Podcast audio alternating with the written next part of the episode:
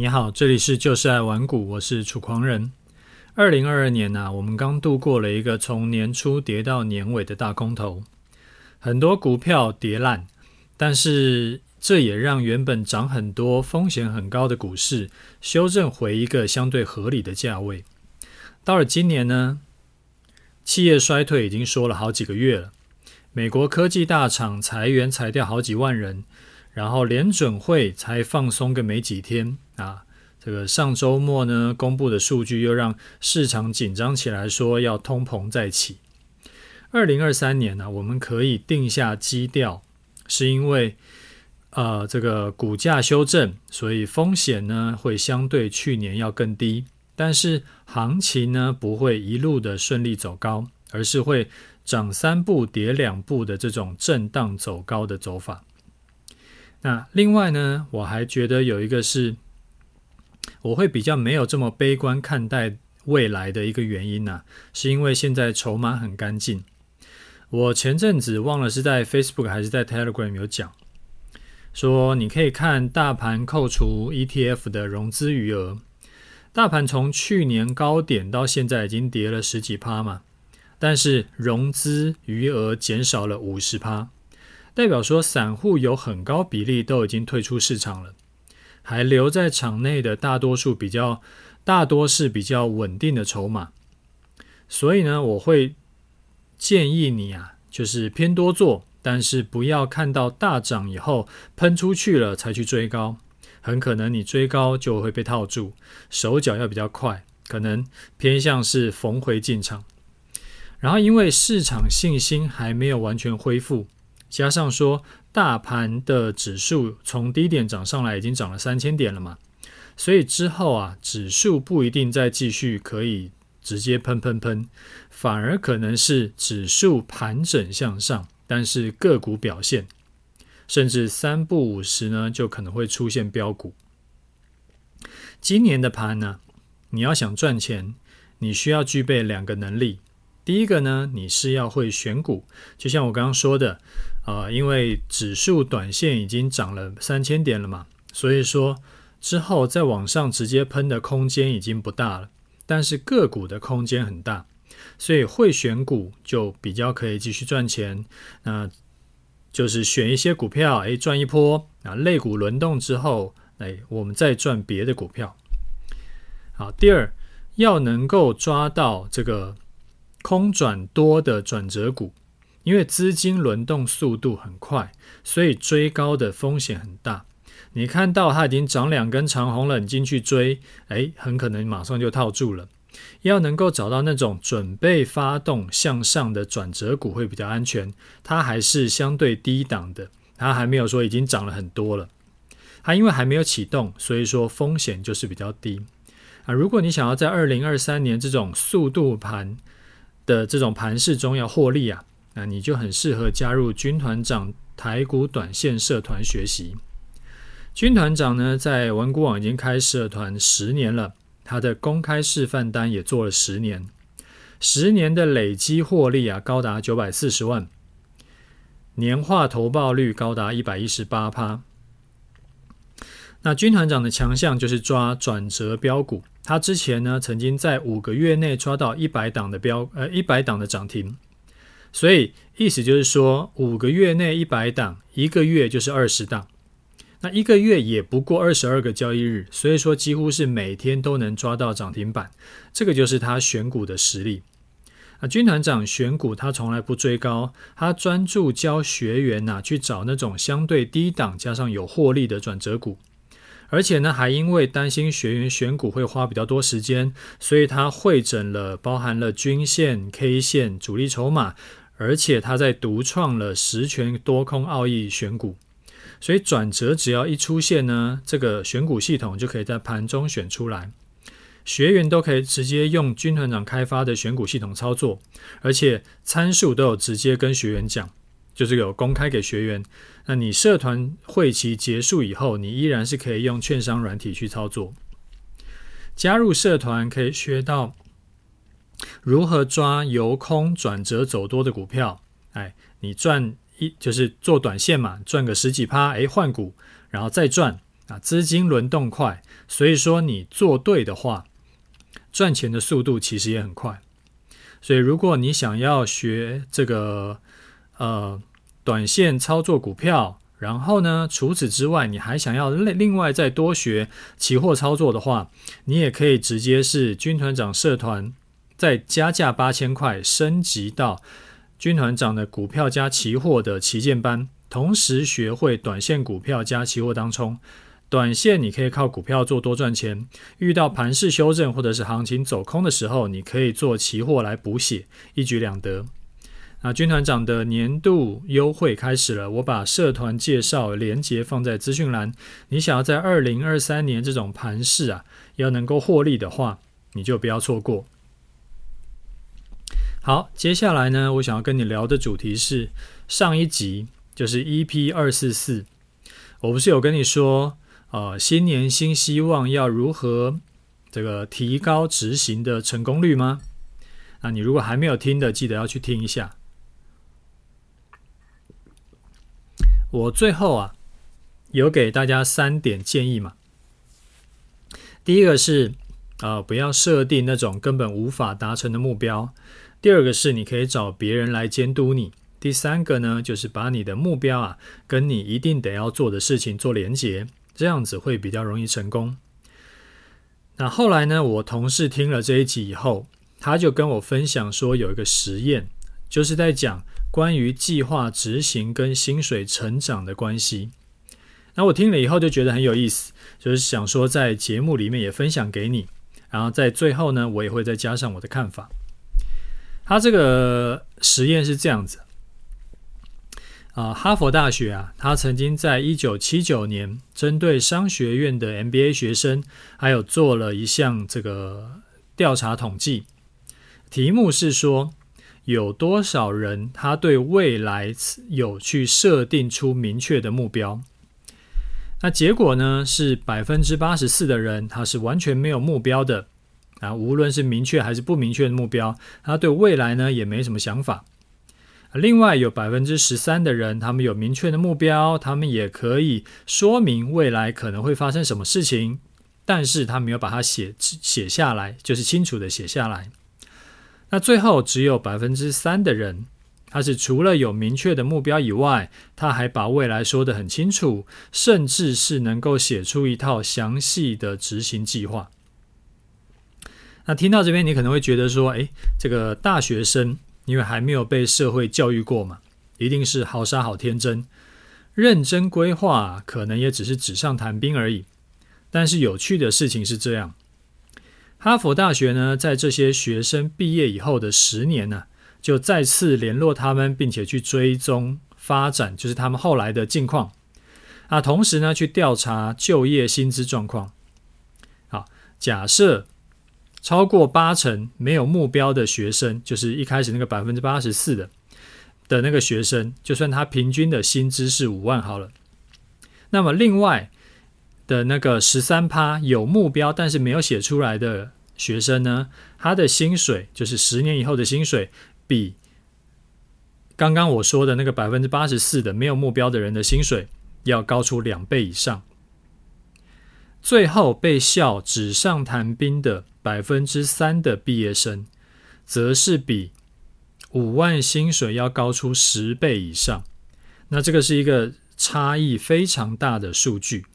所以呢，以这个实验告诉我们的结果是，定出目标去贯彻执行，而且要清楚的把它写下来。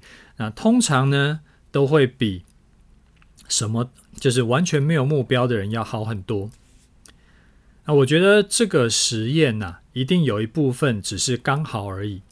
啊，就像我们统计学会有的一个，呃，就是会时常讲到的东西，叫做相关性不代表因果性嘛。那等一下，相关性不代表因果性这个东西，我想啊，哎，就是听这个节目的人不少，我想可能不是大家都知道这是什么东西。我这边稍微展开解释一下。什么叫做相关性不代表因果性？我举个有名的例子啊，来说明，你应该就可以了解。有一个实验调查，它是说，某个地区冰淇淋热卖程度跟溺水死亡的人数成正比。那如果说你是不知道什么叫做相关性不代表因果性的人，你可能会去研究冰淇淋的组成，看到底为什么冰淇淋卖得越好，溺水的人越多？难道是吃了冰淇淋吃了冰淇淋的人会比较容易抽筋吗？那要降低溺水的人数，是不是政府应该要去强制关闭冰冰淇淋店就会有帮助呢？但事实上，根本不是因为吃了冰淇淋所以溺水，是因为天气热，所以说买冰淇淋的人数变多，同时去玩水的人数也变多。那玩水的人呢，变变多的话，溺水的人当然就变多。所以其实冰淇淋销量跟溺水的人数其实没有因果性，就说不是因为冰淇淋卖得好，所以溺水的人变多。他们只有相关性，就是冰淇淋销量跟溺水的人数同时成长。所以我们时常会碰到这种相关性不代表因果性的情况，像是电商网站。他们在做那个增长行销嘛，他们就一定天天会碰到这种情况。好，那现在大家都有了相关性不代表因果性的基本观念之后，我们再回来讲这个实验。你看啊，这些学生他们都是哈佛商学院的 MBA，理论上应该聪明才智跟努力程度差不了太多才对，但是竟然有这个。定下可执行的计划目标跟没有目标的收入差十倍之多，而且不管怎样，定目标总是利大于弊嘛。所以说，我觉得如果可以的话，你不妨来试试看。那我上次举例是说运动或者是学习，就是上一集啊，举例是运动或者学习可以怎么定目标。那这一次呢，我们来讲一个，呃，就是怎么定。投资目标跟计划。接下来呢，我会讲三个原则给你参考。第一个原则就是说，你要定一个具体的目标。例如说，投资嘛，我们一定是为了获利啊，不然就回家睡觉好了。但是获利要获利多少，这个数字可以清楚地定出来，而不是说我希望可以稳稳赚钱就好，我希望明年比今年有钱就好，因为。如果你只有讲稳稳赚钱的话，它会让你就是你那个数字是不清楚的，没有这么具体的。那怎么你可以怎么做呢？例如说，你可以定一个年度目标。我随便举例哈，例如说，二零二三年我想要用三百万的本金赚到三十万的获利，这样子你就至少可以用投资报酬率来量化你的目标。好，第二个原则是你要设定时效性跟截止日期，不然你很可能一直拖下去，最后就什么事情都没做，然后又空转了一年。这个就像公司在定 KPI 一样，要定一个目标，然后在一段时间去检讨你的投资绩效。例如说每月或者是每季，你就要去检讨一下。那这样子不仅可以提升效率啊，你也可以更快达标，或者说你知道你。上个月可能做错了什么事情，下个月赶快修正。就是啊、除此之外，还有一个好处就是说，呃，你在这个投资如果确定失败的话，你也可以提早去面对，就比较不会说啊，这个我都已经做了半年、一年了，然后结果才发现说原来的方法是不行的，然后那时候要改可能都太太迟了。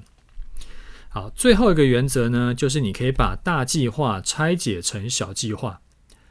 那一样用前面说的的例子哈，我们今年的目标是用三百万去赚到三十万，那其实就是设定每年有百分之十的投资报酬率嘛。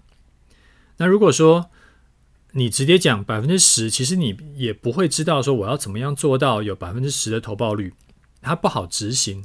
但是如果你把它拆解成每个月我做一趴的这个绩效，当做一个短期目标，只要当月达标呢，诶，我就可以就是我就可以松一口气，我就可以空手休息，或者是呃转换成更保守的操作。这样子的话，因为每月有一趴嘛，所以一年下来就有十二趴，甚至还多了两趴的这种容错空间。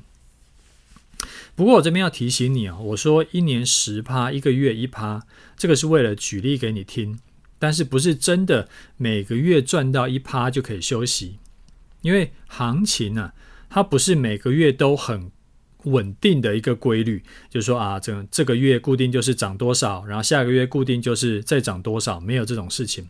它有时候是连续两个月，诶，也许你就大赚两成了，但是接下来两个月可能你赔十趴，所以。如果这个月赚到一趴以后就休息，结果他可能后面还有一大段的行情你没有赚到，那下个月刚好重新要进场就遇遇到逆风啊，赔掉十趴，那等于是年度计划就整个爆掉。然后因为有清楚的把三十万写出来，就是每个月要赚将近三趴嘛，所以就不会有那种很多人他的。怎么讲？就他的投报率啊，你问他说你投报率是多少，他都跟你乱算一通。我时常有听到有人说他这个月赚了两成啊，听起来很厉害嘛。但其实呢，他可能本金有三百万，他只投了五万去买一张股票，然后那一张股票赚两成，赚个一万块而已。那以他的三百万本金来算，等于是这个月他的获利才千分之三。所以你可以用我之前教过你的。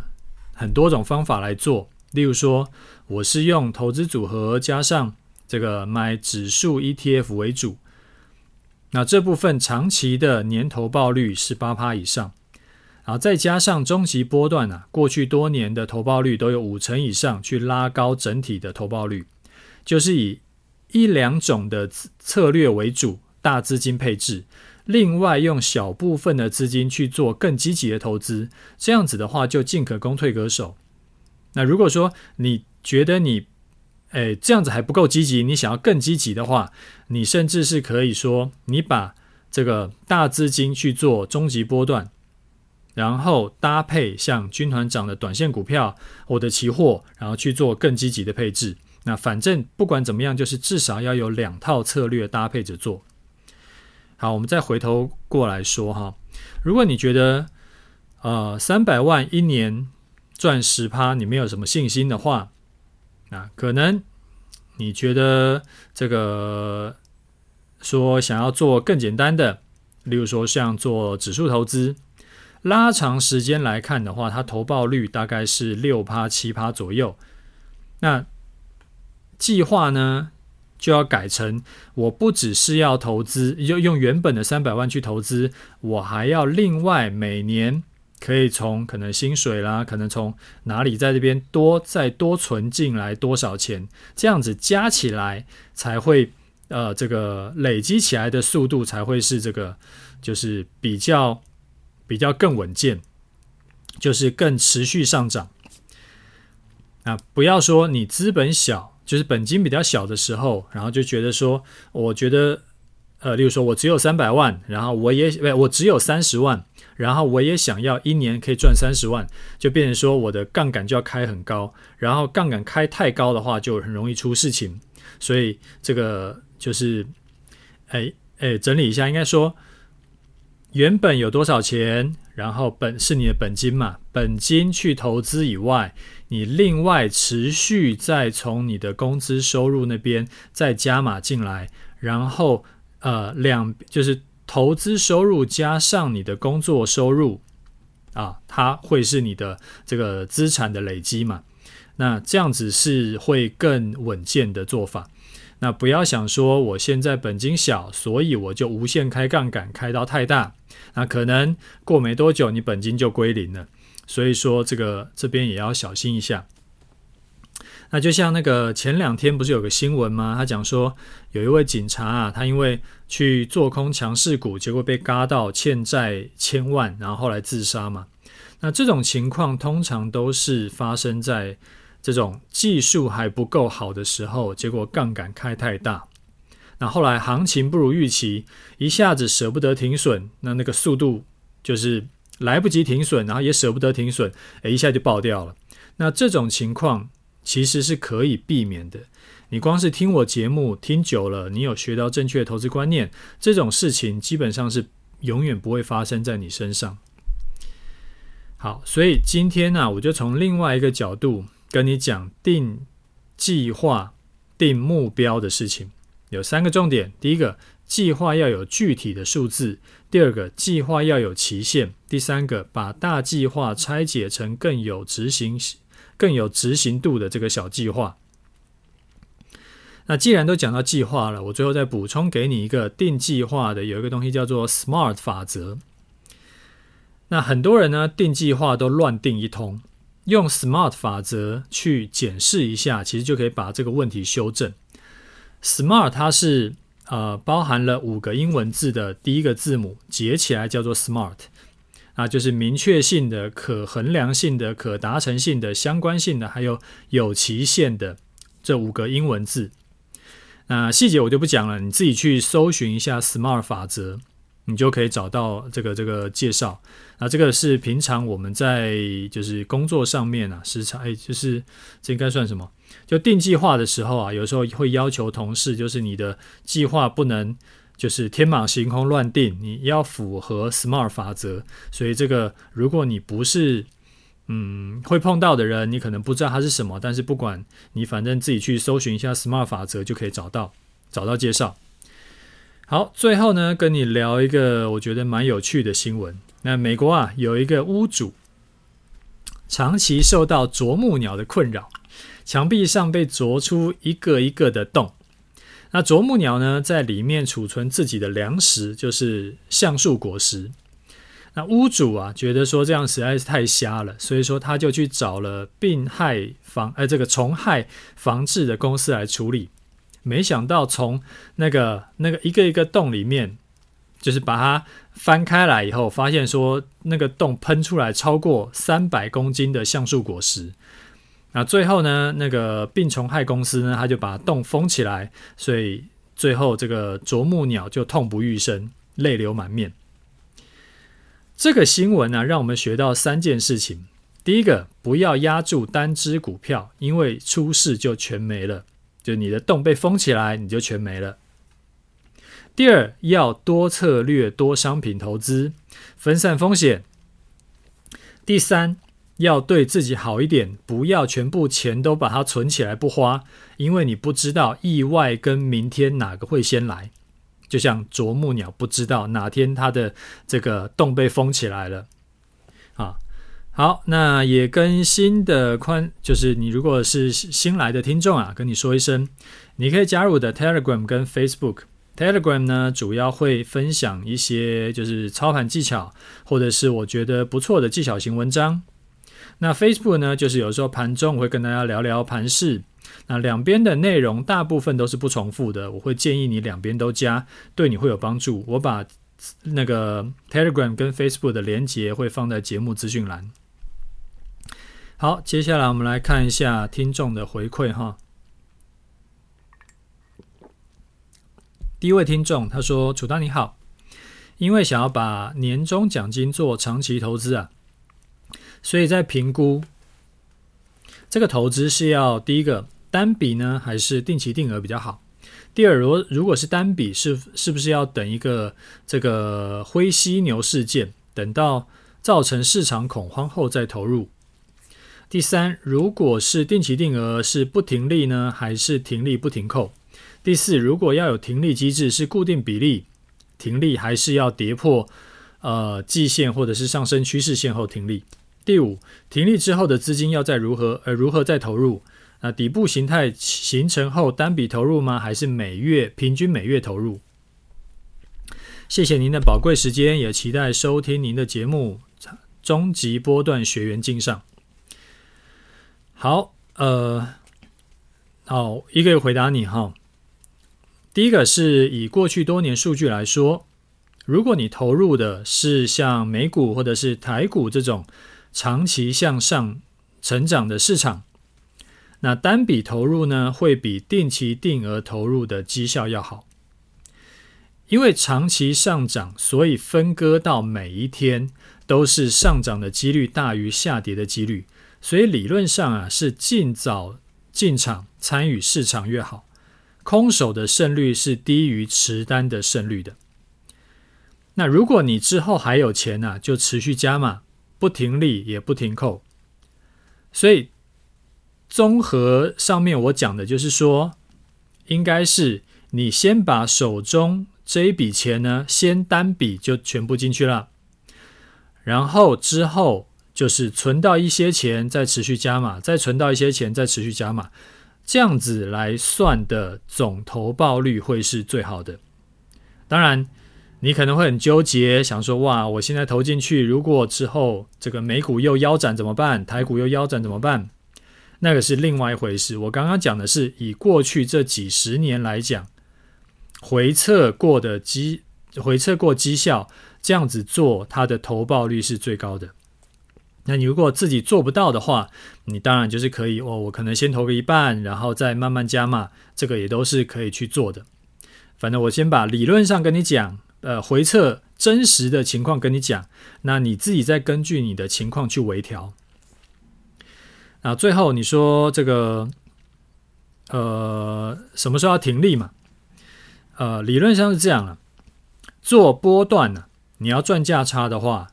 你会比较有道理去停利，长期持有其实是不需要停利的，因为你长期持有，你就是看好这个市场长期会越来越好，所以你如果停利呢，你就等于在预测未来，那其实是没有意义的。那通常啦，预测未来就是在择时去选择进场点，那个都没有好下场的，就通常都是会看错的。好，第二个听众呢，他说。啊，楚丹你好，我是有购买您两套策略、两套课程的学员，但是我今天的问题不是课程的内容，而是我曾经听您在 Podcast 中提到，买个股啊，尽量要买在低档打底完成，因为这个时候呢，个股相对低档比较安全，呃之类的这种观念。甚至今天玩股网 Telegram 有一则讯息是说，当市场把焦点都放在台积电的时候，联电低调完成四个月的打底。但是我的疑问是什么叫打底？什么叫打底完成呢？要如何去界定？有没有什么指标或者是判断标准呢？您在 Podcast 八十六集有回复听众说，啊、底部形成 W 底，所以打不，所以底呃这个打底完成，那是不是也要凭经验或者是事后才能明确知道呢？我目前想到的是突破。下降压力线突破前一压力，或者是末跌高的压力点，或者是您之前提到的形态相对低档的箱型整理等等。但是这个也都只是主观经验的判断，没有，是不是没有完整的界定呢？还是所谓的底部就只是相对这个股票曾经有过高价位，而目前是相对便宜的？以上是我的问题，谢谢你的解惑。好，所以你的问题应该就是问说什么叫打底？其实打底啊，还有形成底部形态，它真的是没有办法太精确定义，因为光是 W 底就有无限多种，它可能偏这边一点，偏那边一点，或者说它是两边对称，或者说是怎么样，它有无限多种。我只能够教学员，就是长类似这个样子的，就是可以归类在 W 底。你看它的。可能颈线是斜的，或者是平的，或者是往这边斜一点，往那边斜一点，那其实都是一种 W 底。那这个东西就真的是无限多种。那长类似这个样子，你画得出来一个 W 的，那这个叫做 W 底。那长得比较不像的就舍弃掉。那我自己的学员，大部分的学员是不需要太有想象力了，就可以看得出来这个叫 W 底。但是。真的是没有办法设定说，呃，这个第几天要上涨，第几天转折才算是底部。那看过我课程以后，其实靠一些经验就可以看得出来。那这个其实也没有这么难。类似的问题啊，其实有蛮多人问过我的。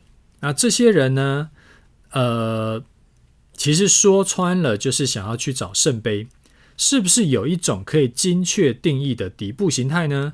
是不是有一种可以精确定义的头部形态呢？最好可以很精确，然后我就可以把它写成城市交易的条件。然后只要突破底部形态的时候买进，然后跌破头部形态的时候卖出？答案是没有这种东西。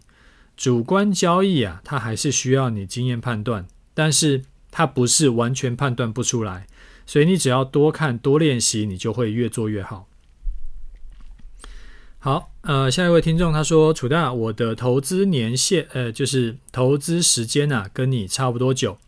依我的经验，害怕通膨，然后去做一些不对的投资，结果退休生活更惨。投资获利市场上很少，哎、投资获利在市场上其实很少人能够做到，实物中可能连五趴都不到。您的经验是否也是这样呢？”呃，我觉得啦，害怕通膨，然后自己没有做，哎，这个没有学过就乱做，那赔钱当然是应该的嘛。我不知道有几趴了，但是我只知道，就是凭自己这个凭空去想象，然后创造，然后觉得可以越做越好的这个失败率是非常高的。这就好像说，把一个现代人，你把他丢到丛林，让他活过一年。那什么东西都不给他，那这几乎是不可能的事情。但是如果你已经先有一个野地求生专家，他先手把手的教他怎么找食物，怎么找水源，怎么面对危险的时候要怎么应对，那你再让他去丛林，他生存的几率一定比原本菜鸡要高太多了。所以这个就是为什么我都还是希望大家要学好心态，学好操盘技术，再进场。这样子会比较能够稳定赚钱。新手直接冲进去，那个百分之九十九点九都是送头的。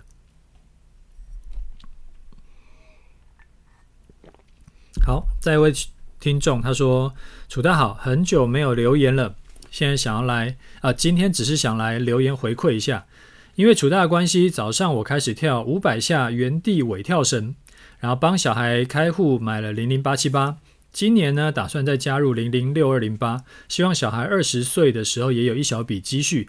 感谢楚大给的正面影响。好，我觉得很不错啊。小那只是有小提醒一下，如果不是要每个月或每一季要领钱出来花的话，买市值型的 ETF，长期来看会比配息型的 ETF 的投报率要好。所以我自己啊，都是阶段性的帮小孩买配息型。那等到就是他他的压岁钱不够嘛，所以说不够买零零六二零八，所以说我就先帮他买比较便宜的。那等到累积到能够买一张零零六二零八的时候，我就帮他换过去。那上次呢，有一位听众啊，就问我说，如果他的小孩的这个压岁钱还没有办法买一张零零六二零八，但是他也不想。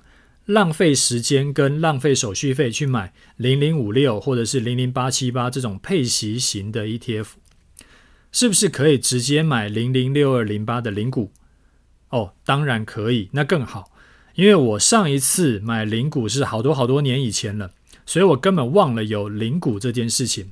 你当然可以直接帮小孩存市值型的 ETF，零零五零、零零六二零八这种一定会更好。你像我今天早上那个才帮我们家这个哥哥弟弟去买了零零六二零八，那也是因为这位听众提醒我，所以我帮他买了那个四百股。有我本来是预计一年会给他们三万块钱，就是加上他们自己的这个压岁钱，然后我自己再补一下，补到大概三万块嘛。然后呢，早上。刚好看到，呃，台股下跌嘛，我就想说，哎，就帮他们买了零零六二零八的零股，买了四百股，然后大概两万七左右吧。那反正那个我就存三万进去，然后之后反正如果累积到多一点的话，我就再帮他们买。所以这个也给你参考。好，那再来一位听众，他说，我想请教楚大一个问题。最近看到一个说法，就是零零五零报酬率不错，但是跟台积电的成分，但是台积电成分占比太大。过去二十年，台积电大涨十倍才带领零零五零大涨，但是台呃零零五零要维持过去报酬，台积电未来也要再大涨十倍才可以。你觉得有可能吗？啊，这样说好，这样说好像也没有问题。但是要这样投资零零五零，不就是错的吗？另一个问题是，既然台积电占比这么大，那直接买台积电就好了嘛？这个我可以理解，因为楚大有说过不要单押一只股票，所以没有问题。好，这位同学，你听到讲这个说法的人的投资观念有很大的问题哦。我建议你之后不要听他讲投资，会害到你。是这样的，零零五零跟台积电的关系啊，是因为刚好。台积电这几年的表现很好，所以台积电的股票市值很高，所以会占到零零五零很高成分。但是如果之后台积电涨不动了，下跌了，那有其他股票市值比台积电更高的话，其他的股票它会占零零五零比台积电更高的比例。所以零零五零要大涨十倍，不一定是台积电也要大涨十倍，只要。零零五零的成分股有持续上涨就好，但是不一定要是台积电。好，所以这个观念很重要。另外呢，你说既然台积电占比大，所以说干脆买台积电就好。这个说法的问题其实并不只是不要压单压一档股票风险高而已，而是零零五零会自动的汰弱留强。零零五零只会保留台股最大市值的五十档股票。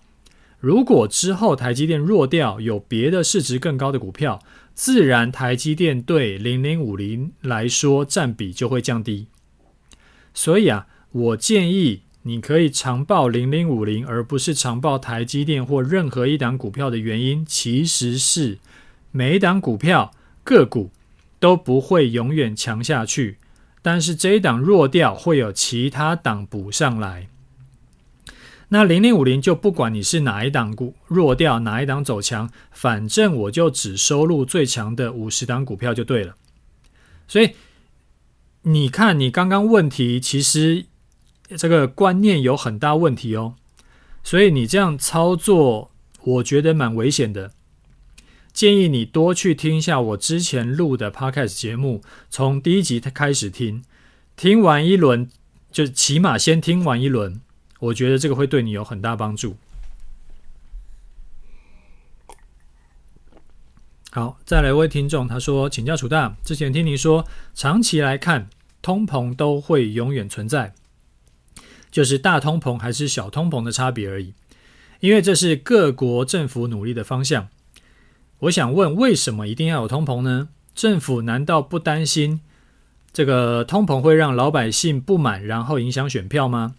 尤其是很多这个老人或者是弱势家庭，甚至是不只是这些人，连一般劳工啦，或者是老师啦、公务员，在退休以后都会越来越困难。政府为什么还会想办法让市场持续有通膨呢？好，这个问题。呃，这样子这样说好了，为什么政府会希望国家啊，起码要有两三趴的通膨？是因为有通膨，经济才会有活力，人民才会想要努力赚钱。我们先想一下哦，如果这个市场、这个世界没有通膨会怎样？如果东西不会变贵，甚至是越来越便宜。那我一定就把钱会放在床底下，我也不要去存银行了。那我也不用急着消费，那我只会买一定得要用的东西。反正贵一点的东西，过几年买就会更便宜。所以人民的消费动机就会减弱，企业就赚不到钱，投资就会减少，雇佣的员工也会减少，也不会想要帮员工加薪水。反正我生意不好嘛。与其帮员工加薪，我还不如把我的钱存在银行收利息。就像二过去三十年的日本一样，通货紧缩，这个经济呈现负向循环。这是如果没有通膨的话，那如果有了通膨呢？诶，我知道东西会越来越贵，钱会越来越不值钱，所以我当然不能够只把钱存在银行嘛，我必须做投资。不然十年以后，我的购买力就会少掉三分之一以上，所以我必须更努力工作，更努力投资。这不只是一般人民，这也包含了大企业。因为通膨持续存在，逼得你不得不往前跑，不然十年、二十年以后，你就会越来越穷。我记得上一集节目才讲到这个观念，现在很多人都说退休金呐、每月可以领三万就够了，但其实这个是有问题，而且问题很大的说法，因为他们都忽略了通膨会吃掉购买力这件事。现在的三万，十年以后购买力会减掉三分之一，变成只有两万；再十年再少再少三分之一，变成只有一万三；再十年变九千。所以你如果是六十岁退休，每个月有三万可以花嘛？到你九十岁的时候，你还是只有三万的话，但是那个时候的三万相当于是现在的九千块的购买力。那铁定是不够花的，这个就逼得大家要更努力去赚钱，更努力投资，不然你还没有死掉，钱都花光了怎么办？你说，那我不要活那么久就好啦。那其实这个也有困难，因为医疗科技持续进步。你看台湾平均的寿命啊，每年都在成长。前几年的统计数据是说，你如果现在还不到六十岁的人，你几乎都可以活到一百岁以上，你要自亡死，自然死亡都难。好，回来讲，人民必须努力打拼，企业必须努力打拼，经济才会活络成长嘛。企业会投资，是因为他们知道越早赶快把钱花出去，购买力越强，可以达到的效益越高。而且因为效益经济是好的，所以说之后要赚回来的机会是很大的，他自然会更愿意投资。然后就雇愿意雇佣更多的人，愿意给人才加薪水，员工加薪了以后变有钱，也愿意花钱，促进经济，形成正向循环。所以这是一个方方面面一环扣着一环的事情。每个月两趴三趴的通膨，才可以让经济持续活络成长。这个是每个政府都愿意看到的。那通膨其实还有方方面面，这个这个很多东西可以讲的。我先今天先讲这个基本的观念给你参考，之后有机会再展开说。好，如果你还有什么想要听的主题，或者是你有什么问题呢，你都可以私讯或者是留言给我。可以的话，我都会尽量回答你。好，最后我们来看一下盘势。上一集节目啊，我说因为开红盘跳空大涨嘛。已经把封关期间国际股市走强的进度交代过去了，所以之后啊，台股走盘涨的这个几率是比较高，就是就是这个呃怎么说叫做盘涨，就是盘间啦，就是边整理边涨这样子。也就是说呢，单看指数它不会有什么快速的大的变动，但是个股表现会差很多。所以最近会选股的人的绩效一定会比只会做指数的人要好很多。那我说盘涨是大概率的走法，小概率的走法是急涨急跌。那至于直接往下破底的几率是更低的。言犹在耳。啊，接下来就是周二到今天的走势就是。下跌以后涨三天，那今天再下跌，诶，今天下跌呢，就这么刚好就回到上个礼拜一收盘附近。当时有提醒你，你不要看到指数冲高就去追高，因为操作是为了获利，不是为了参与感。追高风险高。今天这个两百点下杀啊，你应该就可以体会到我当初的提醒是有价值的。那我的终极波段策略这个礼拜都是保持空手，因为开红盘跳空以后。整理的时间还不够长，盘势还没有告诉我它的整理区间的上下缘到底在哪里。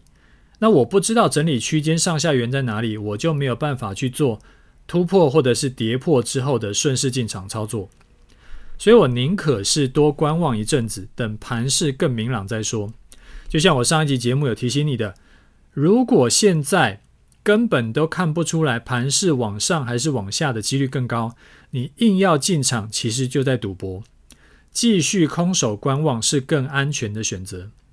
那我前两天在 Telegram 有讲了一个，如果你看到盘势大涨，你真的觉得不追进去太痛苦的，你可以怎么做？让你用相对低风险去止痒。我说，你可以把资金分成两个部分。第一，指数上涨是一回事，那最近呢，因为这个个股表现，所以说个股大涨的股票啊，比指数要涨的，就做个股的比做指数的要更好做了。那有一些呢是已经涨了好几根上去的，就不要追了。你去找同类股，但是还没有发动，或者是才刚发动，相对本益比比较低，相对低基期的，要低位接的，就是股价委屈的股票。很有可能资金会在轮动到这些股票补涨一波，这是第一部分。第二部分，你要做波段呢，因为你另外一部分、另外一半的资金是做股票了嘛，所以说你做指数，你只用一半的资金，这样子的话，你可以去试着抓一下突破点。那等到这个突破以后，啊，不管是突破还是跌破啦，那明天如果回撤不跌回整理区间的话，你就可以进场做多。那如果有进场的话，停损点就设在这个区间的上缘。就如果你是做往上突破去追进的话，停损点就它跌回那个区间了，代表说原本你的进场点已经呃进场的动机已经消失了，所以这时候你就再把你进场的单子停损掉。那这个是给宁可赔钱也不要空手观望的人做的方法。我自己的单子是还会再看看。啊最后还是提醒你。虽然说我的节目已经讲过很多次了，但是因为时常还是在市场有听到这种说法，所以我继续不厌其烦的再提醒你，就是不要长期看空市场，不要当死空头。过去多年的历史已经证明了，长期看空的人都赚不到钱，甚至会赔很惨，因为通膨永远存在，钱会越来越不值钱，所以物价跟股市会持续上涨。死空头是没前途的。悲观的人说话听起来都很有道理，但是乐观的人才能真正赚到钱。所以我真的很建议你要配置至少一半的资金是长期放在市场里的，你跟着市场成长的。另外一部分资金呢，你再来做个价差就好。我自己的。情况是七八成资金都是长期做多，只有两成多的资金是做这个终极波段策略去赚价差。那我做好配置，时间就是我的朋友。